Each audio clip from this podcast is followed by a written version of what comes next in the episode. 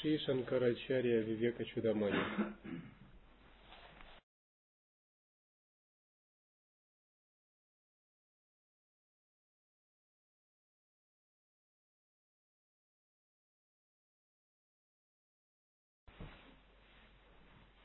Он не привязывается чувствами к объектам, дающим наслаждение, не отделяется от них. Плоды его действий не затрагивают его даже в малейшей степени, ибо он совершенно опьянен непрерываемым переживанием нектара блаженства Атмана. Он, знающий Брахмана, есть абсолютное Я, высочайший Господь, не нуждающийся в специальных формах медитации. Это несомненно.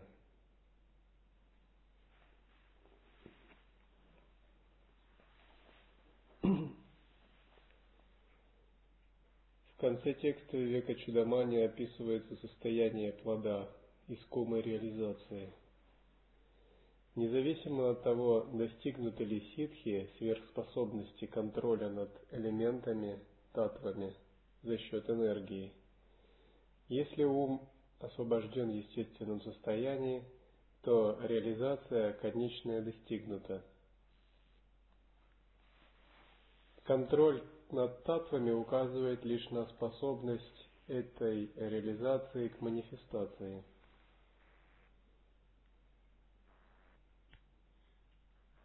Когда ум полностью растворился в исконном, нерожденном сиянии света Я,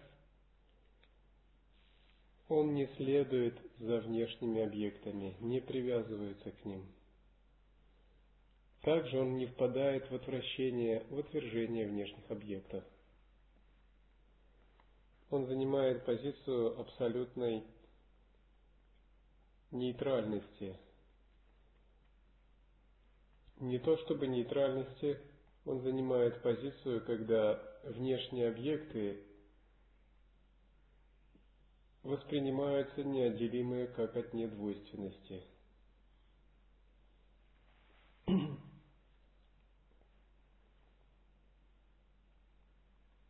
Он совершенно опьянен непрерываемым переживанием нектара блаженства Атмана –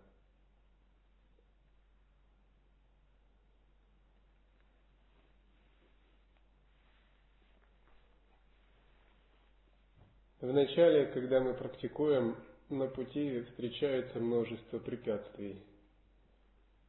Ну, к примеру, страдания от сидящей позы или от того, что мирские желания не удовлетворяются, либо страдания тела. Если вообще возникают страдания на пути духовной практики, следует думать так, увы, как мало у меня заслуг. А ведь есть те, кто играющий выполняет то, что я делаю состраданием.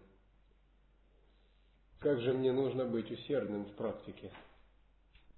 Увы, в прошлых жизнях я был очень беспечной личностью. Вместо того, чтобы выполнять садхану и накапливать заслуги, очевидно, в прошлых жизнях я разбазарил свою прошлую жизнь. Впустую прожил, и теперь в этой жизни мне приходится достигать большим трудом. Уж в этой жизни точно я не упущу этот шанс.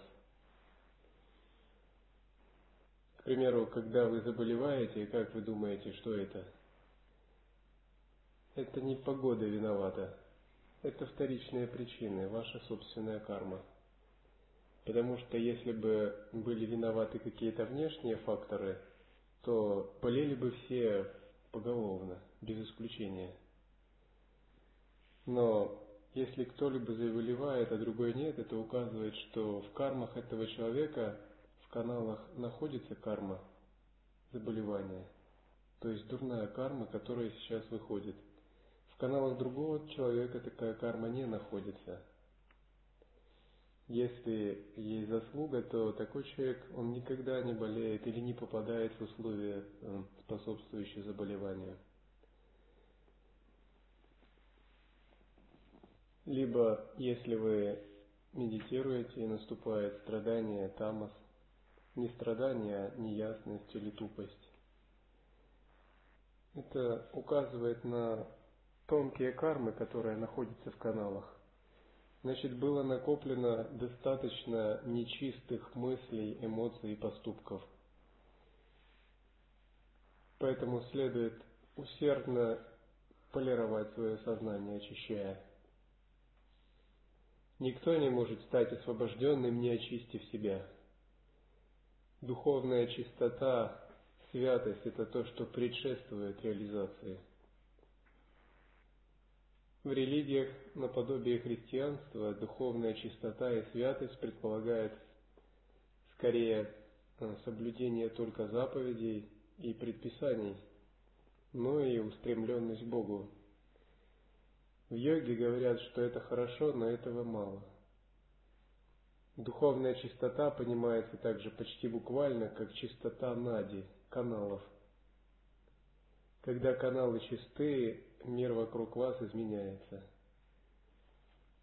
Ветер течет в недосягаемые ранее участки тела, и вы открываете новое состояние ума, которое раньше были вам недоступны.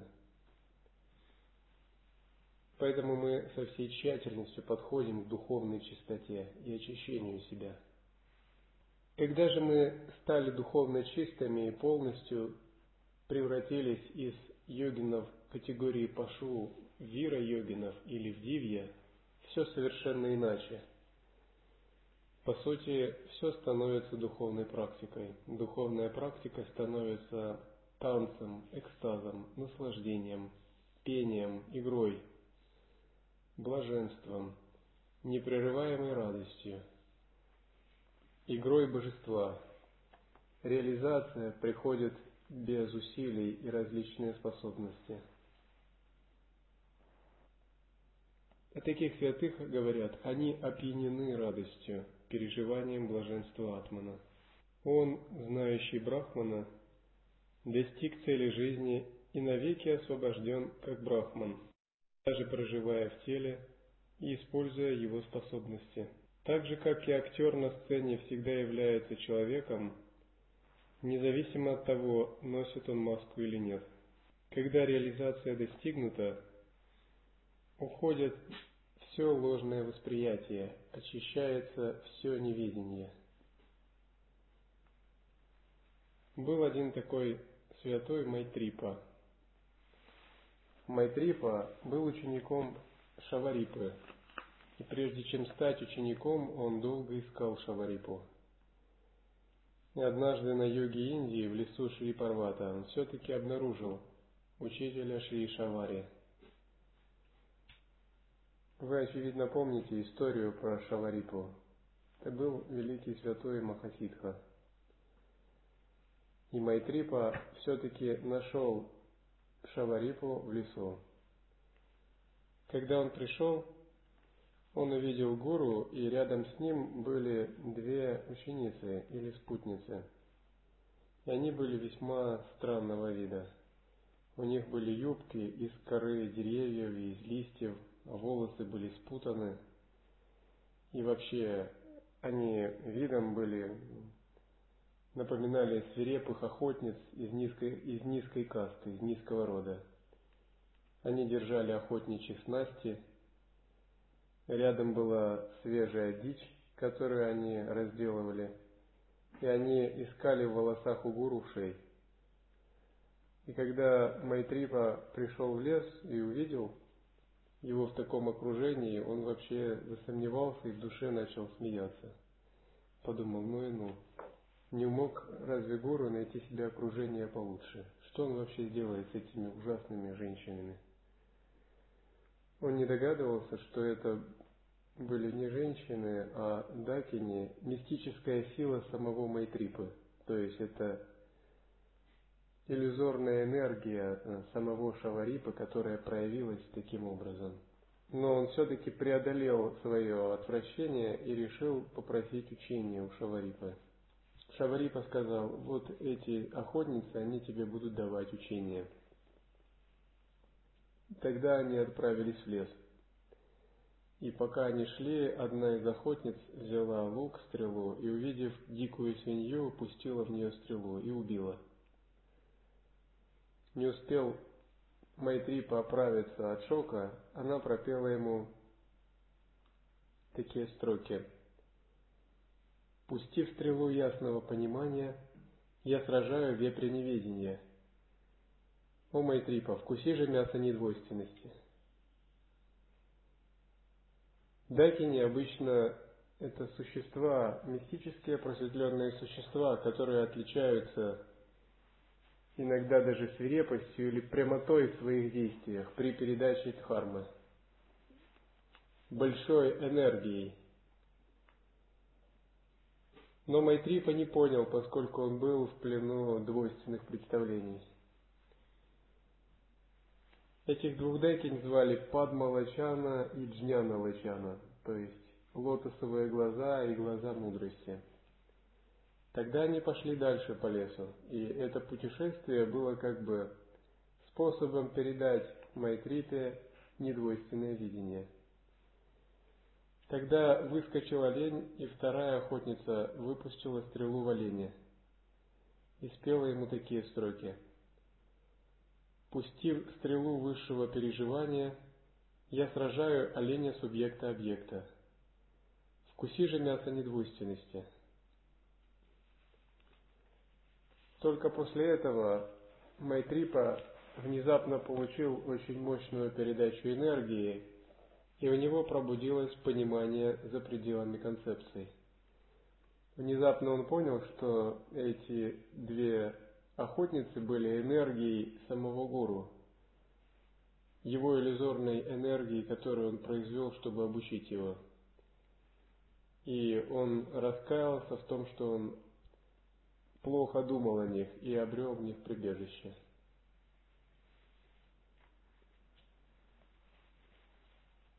Когда мы воспринимаем мир не глазами созерцания, мы находимся в заблуждении.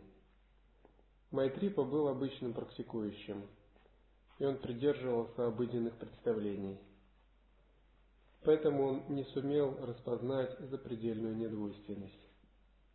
Когда же мы непрерывно находимся в созерцании, мы уходим от обыденных представлений. Поэтому истинный йогин каждую секунду должен ловить себя на мысли. Находится ли мой ум в плену обыденных представлений двойственности, либо он находится в мистическом состоянии, состоянии богопознания, богонаправленности, присутствия. Когда вы находитесь в истинном созерцании, то дом это не дом, и дерево это не дерево. Люди – это божества, мистические существа, а мир – это великая мандала. Страдание – это не страдание, а удовольствие – это не удовольствие.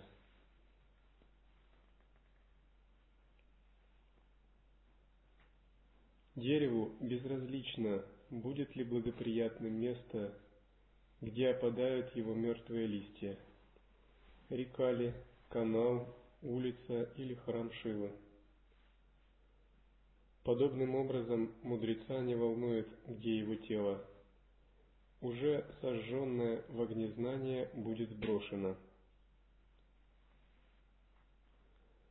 Бытие сознания блаженства Атмана не погибает с телом, дыханием, интеллектом и органами чувств.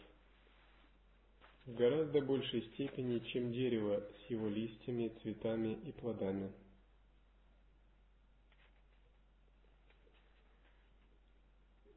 Аурабинда, Шри Аурабинда как-то написал, «Умрут те, кого нет». Кого нет при жизни, те умрут. Тот, кто не раскрыл свое истинное состояние, даже если он кажется живым, на самом деле его еще нет. Он есть только как потенция, но он еще как существо не состоялся. Те же, кто пребывает в осознанности, они есть, только они и есть в истинном смысле – те, кого не было при жизни, те умрут и в момент смерти, разумеется. потому что смерти подвержено только неподлинное, только временное. Нечто подлинное, ясный свет осознанности не может быть подвергнут смерти. Писание также провозглашает, только то, что конечно, конечно и изменчиво, может погибнуть, а также Атман, который есть установившееся сознание, есть истина, есть нерушимое. Мудрец является брахманом в совершенном блаженстве недвойственности. Он утвержден в истине, которая есть брахман. Какое тогда может иметь значение, где и когда он сбрасывает свое тело, носителя кожи, мяса и нечистот? Когда Кабир оставлял свое тело, все ожидали, что он оставит тело в Бенаресе, поскольку все идут оставлять тело в Бенарес. Но он попросил своего ученика от, отвезти его в другой город. Ученик сказал, но это невозможно, ты собираешься оставить тело в городе, который пользуется дурной славой. Говорят, все, кто там оставит тело, переродятся ослами. Поэтому никто не старается там оставить тело, а все стараются уехать из этого города. Кабир сказал, ну, если я достигну освобождения благодаря тому, что оставлю тело в Бенаресе, в этом нет никакой моей заслуги. Но я думаю, то, что я реализовал, даже если я оставлю тело в этом городе ослов, то я все равно достигну освобождения. И я покажу, что можно достичь освобождения, даже если достигаешь, оставляешь тело в городе ослов. И как его не уговаривали ученики, он пошел в этот город и там оставил тело.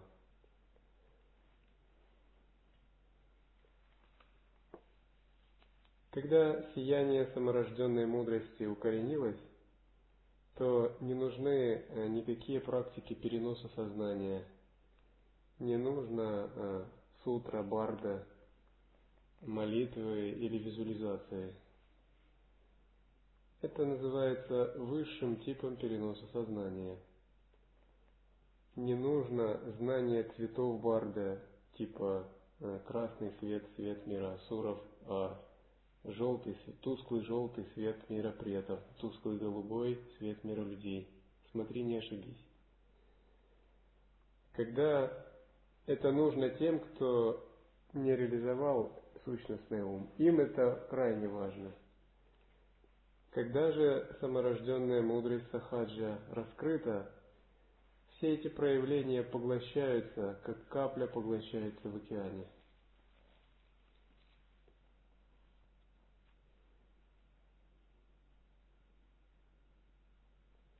Освобождение, познанное мудрецами – в действительности означает развязывание узла неведения в сердце.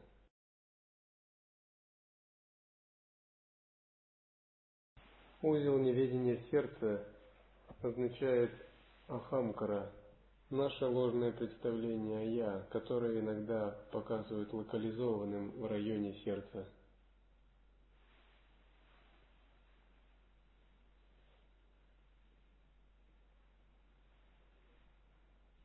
Когда мы развязываем этот узел неведения, внутреннее пространство осознавания буквально объединяется с внешним пространством. Тогда нет двух пространств, а существует только одно неописуемое пространство. Такой йогин больше ни с чем не отождествляет себя, кроме как с этим бесконечным блаженным пространством осознанности –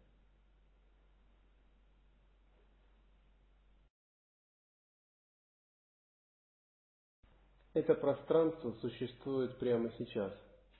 И не думаете ли вы, что вы сейчас сидите в зале, а не в этом пространстве? Вы находитесь прямо сейчас в этом пространстве. Более того, вы, если бы даже захотели, вы не смогли бы его покинуть. В какую бы сторону вы ни попытались побежать или уехать. Это пространство изначальной осознанности, в которой находятся все абсолютно объекты. оно является высшим источником всех объектов. Даже слово пространство не может его описать. По сути, это превосходит пространство. Термин пространство используется как некое близкое указание. Тем не менее, мы находимся непрерывно в нем –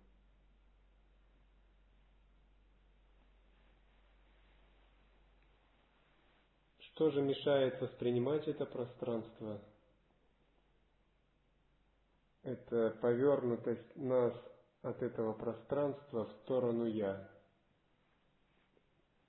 Такая повернутость подписывается нашим постоянными нашими концепциями. Когда мы воспринимаем что-то, мы обязательно порождаем некую ментальную деятельность. Почему мы порождаем такую ментальную деятельность? У нас есть тенденция выносить оценки и суждения. Именно потому, что мы не можем оставить вещи в их собственной природе, у нас постоянно порождается такая деятельность.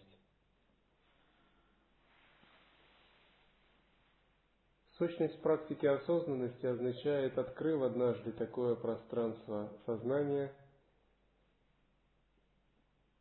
не порождать больше оценок, не порождать такой деятельности, а если даже она порождается, не привязываться к ней.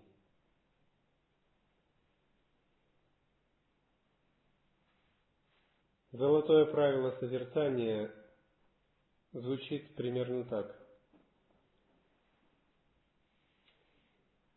Если ты практикуешь осознанности, не дай сознанию следовать за чувственными объектами. Если все-таки оно следует за объектами, не выноси суждений или оценок, то есть не порождай концепции. Не связывайся ими. Если уж тебе не удается не порождать концепции и не выносить суждения, по крайней мере не привязывайся к ним – если уж тебе не удается не привязываться к ним, по крайней мере, не дай, чтобы они переросли в дурную карму.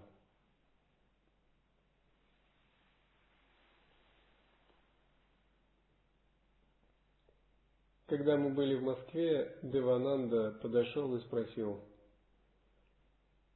как монах должен себя чувствовать, когда он принимает душ? Должен ли он отрешаться от тела или должен заниматься визуализацией? Должен ли он думать, что он не привязан к чувственным удовольствиям, или должен он думать о спасении живых существ? И он еще перечислил несколько видов того, что он должен, либо он не должен. И он просил очень ясного ответа. И сам был в замешательстве – Я ему сказал, все гораздо проще. Вот вода, а вот ваше тело. Тело знает свою дхарму, вода знает, куда и течь. А вы здесь при чем? Почему вы вмешиваетесь? Он не понял и снова начал спрашивать, как это не вмешиваться оставить все как есть. Я ему сказал, просто не входите между, в этот промежуток между телом и водой, не входите в него, не порождайте оценок восприятий, есть переживание, его достаточно. Вы нечто чувствуете, будьте в этом осознанно, но не трогайте его, просто оставьте его. Он спросил, а как это его оставить? Тогда я его ударил книжкой по голове. Похоже, он кое-что понял, потому что он больше не задавал вопросов.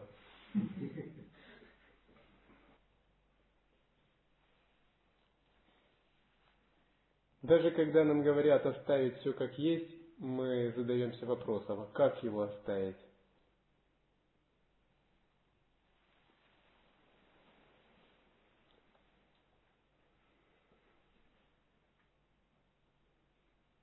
О.